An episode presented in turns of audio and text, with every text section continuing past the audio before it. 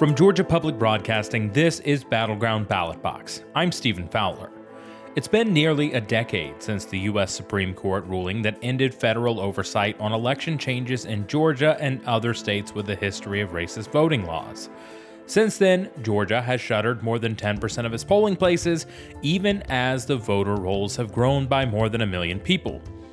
So, when Lincoln County on the South Carolina border announced plans to consolidate from seven locations to one, residents and voting rights groups sounded the alarm.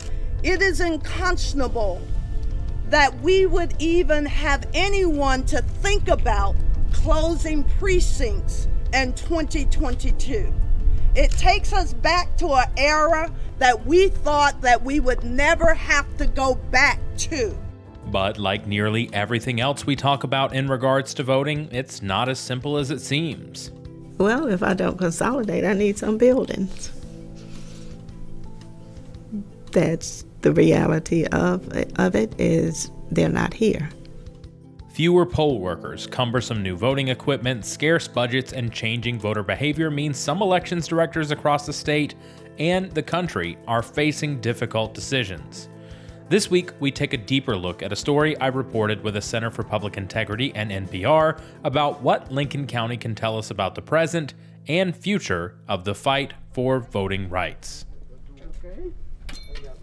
Thank you, sir. It's Wednesday, January 19th, at the Lincoln County Board of Elections office. The scene is awkward, tense, uncomfortable as a half dozen voting rights advocates file in to deliver a petition that would temporarily halt plans to shutter polls. You're the election supervisor? Yes, ma'am. Okay, great, great. After spending the afternoon anxiously watching the front door for the petitions she knew were coming, Elections Director Lilvender Bolton gives a defiant stare as she takes the thick stack of papers into her tiny office. I'm. How are you? After delivering hundreds of signatures, the voting rights groups hold a small press conference in front of local TV cameras and reporters. Hello? Denise Freeman, a Lincoln County resident rallying opposition to the plan, lets out a deep sigh.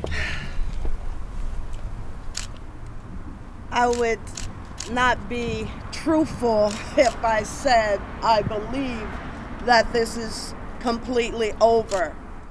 Lincoln County has seven polling places. The elections board meeting that night would consider a vote to close them all and open just a single site.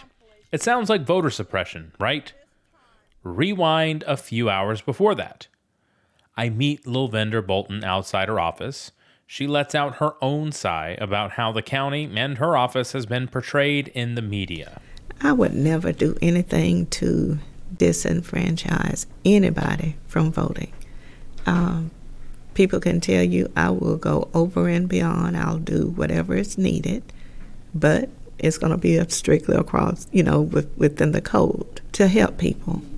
And I've always been that way.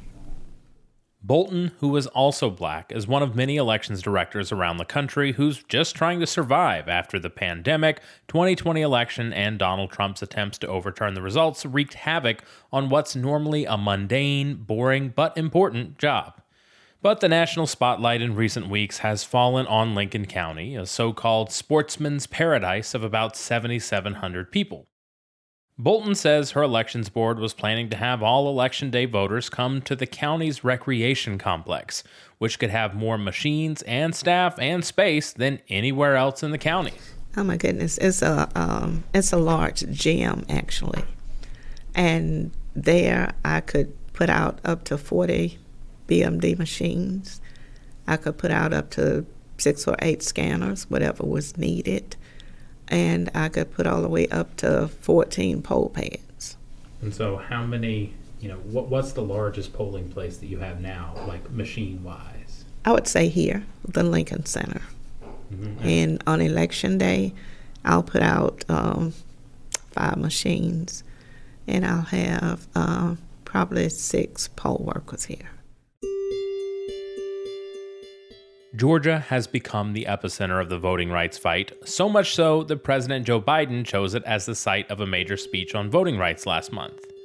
It's also where Republicans enacted a 98 page overhaul of voting laws in 2021 based in part on false claims of fraud pushed by former President Donald Trump. So, into this charged atmosphere comes the Lincoln County Plan. Some voting advocates describe it as an example of voter suppression. But local election officials say they propose consolidation because the county doesn't have enough resources for the current configuration, and more voters are casting absentee and early ballots. Some of the Lincoln County polls are cinder block buildings, hard to heat and hard to cool. Others are small, think the size of a studio apartment. I'll pause here to also note that Lincoln County voted 68% for former President Trump last year, and less than one third of the population is black.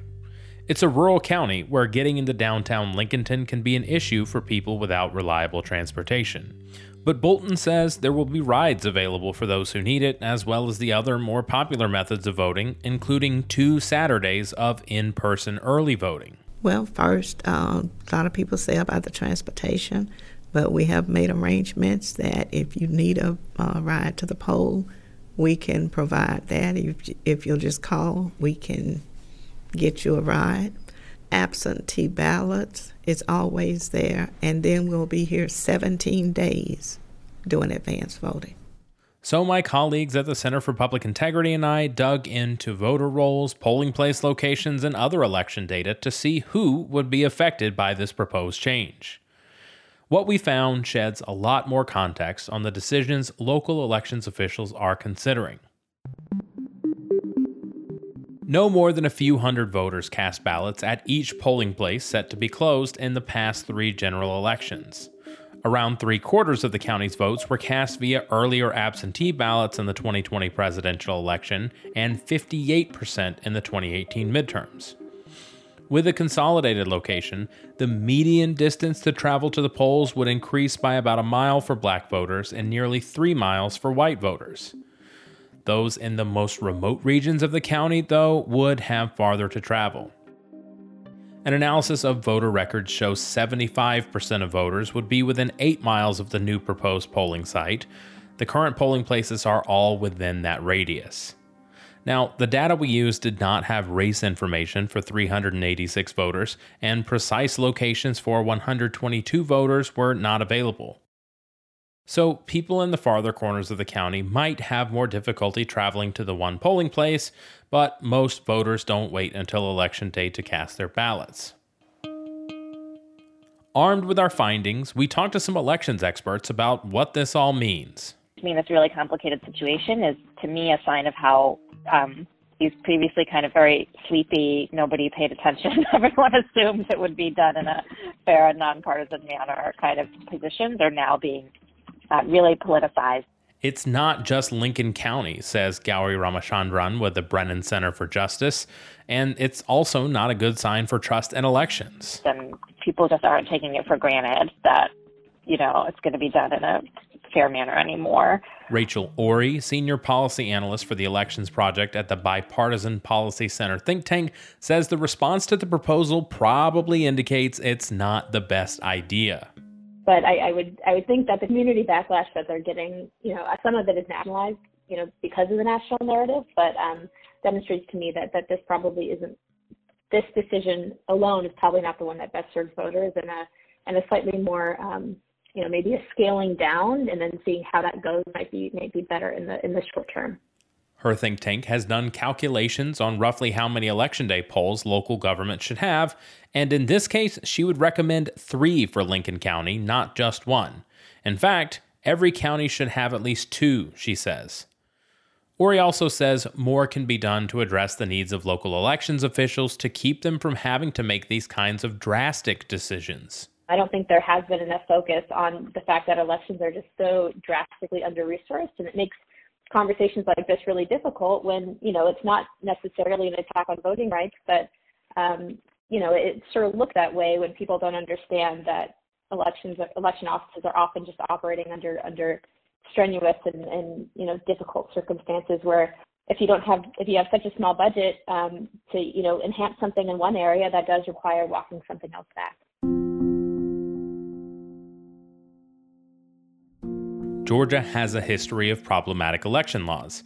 And since the Shelby versus Holder decision in 2013, some counties in rural Georgia have cut the number of polling places, while metro Atlanta counties have failed to add enough voting sites to keep up with population growth.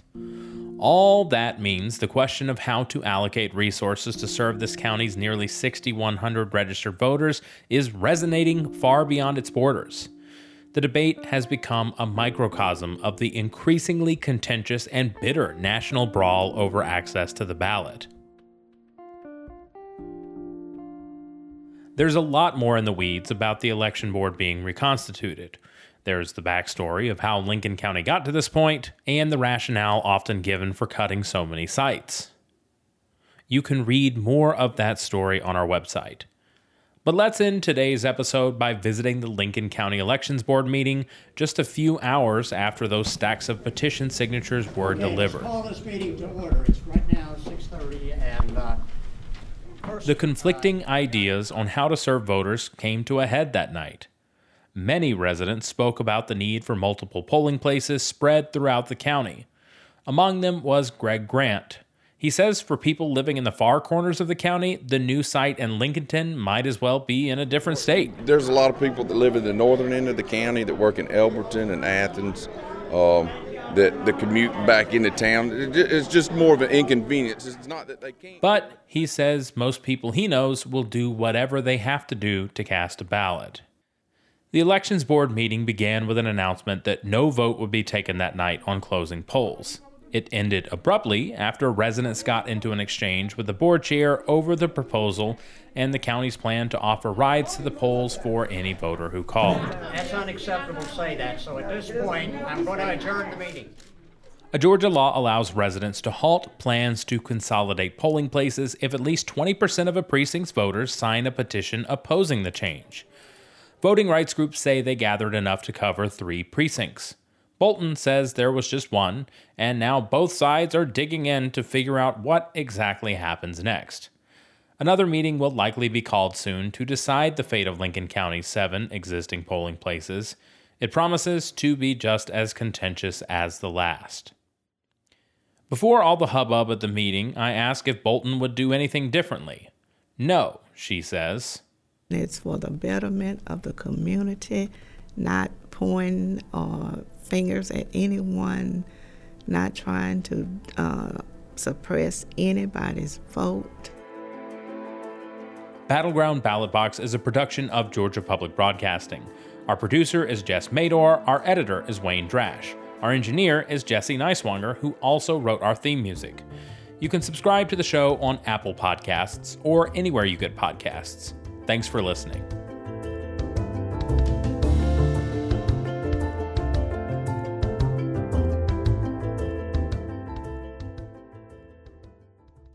Georgia's DBHDD has an urgent health warning. One of every 10 counterfeit pills contain fentanyl, a powerful and very deadly drug. Pills from friends or dealers are unsafe, and one pill can cause an overdose.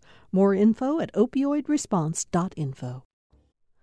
Hi, it's Terry Gross, the host of Fresh Air. We bring you in depth, long form interviews with actors, directors, musicians, authors, journalists, and more. Listen to our Peabody Award winning Fresh Air podcast from WHYY and NPR.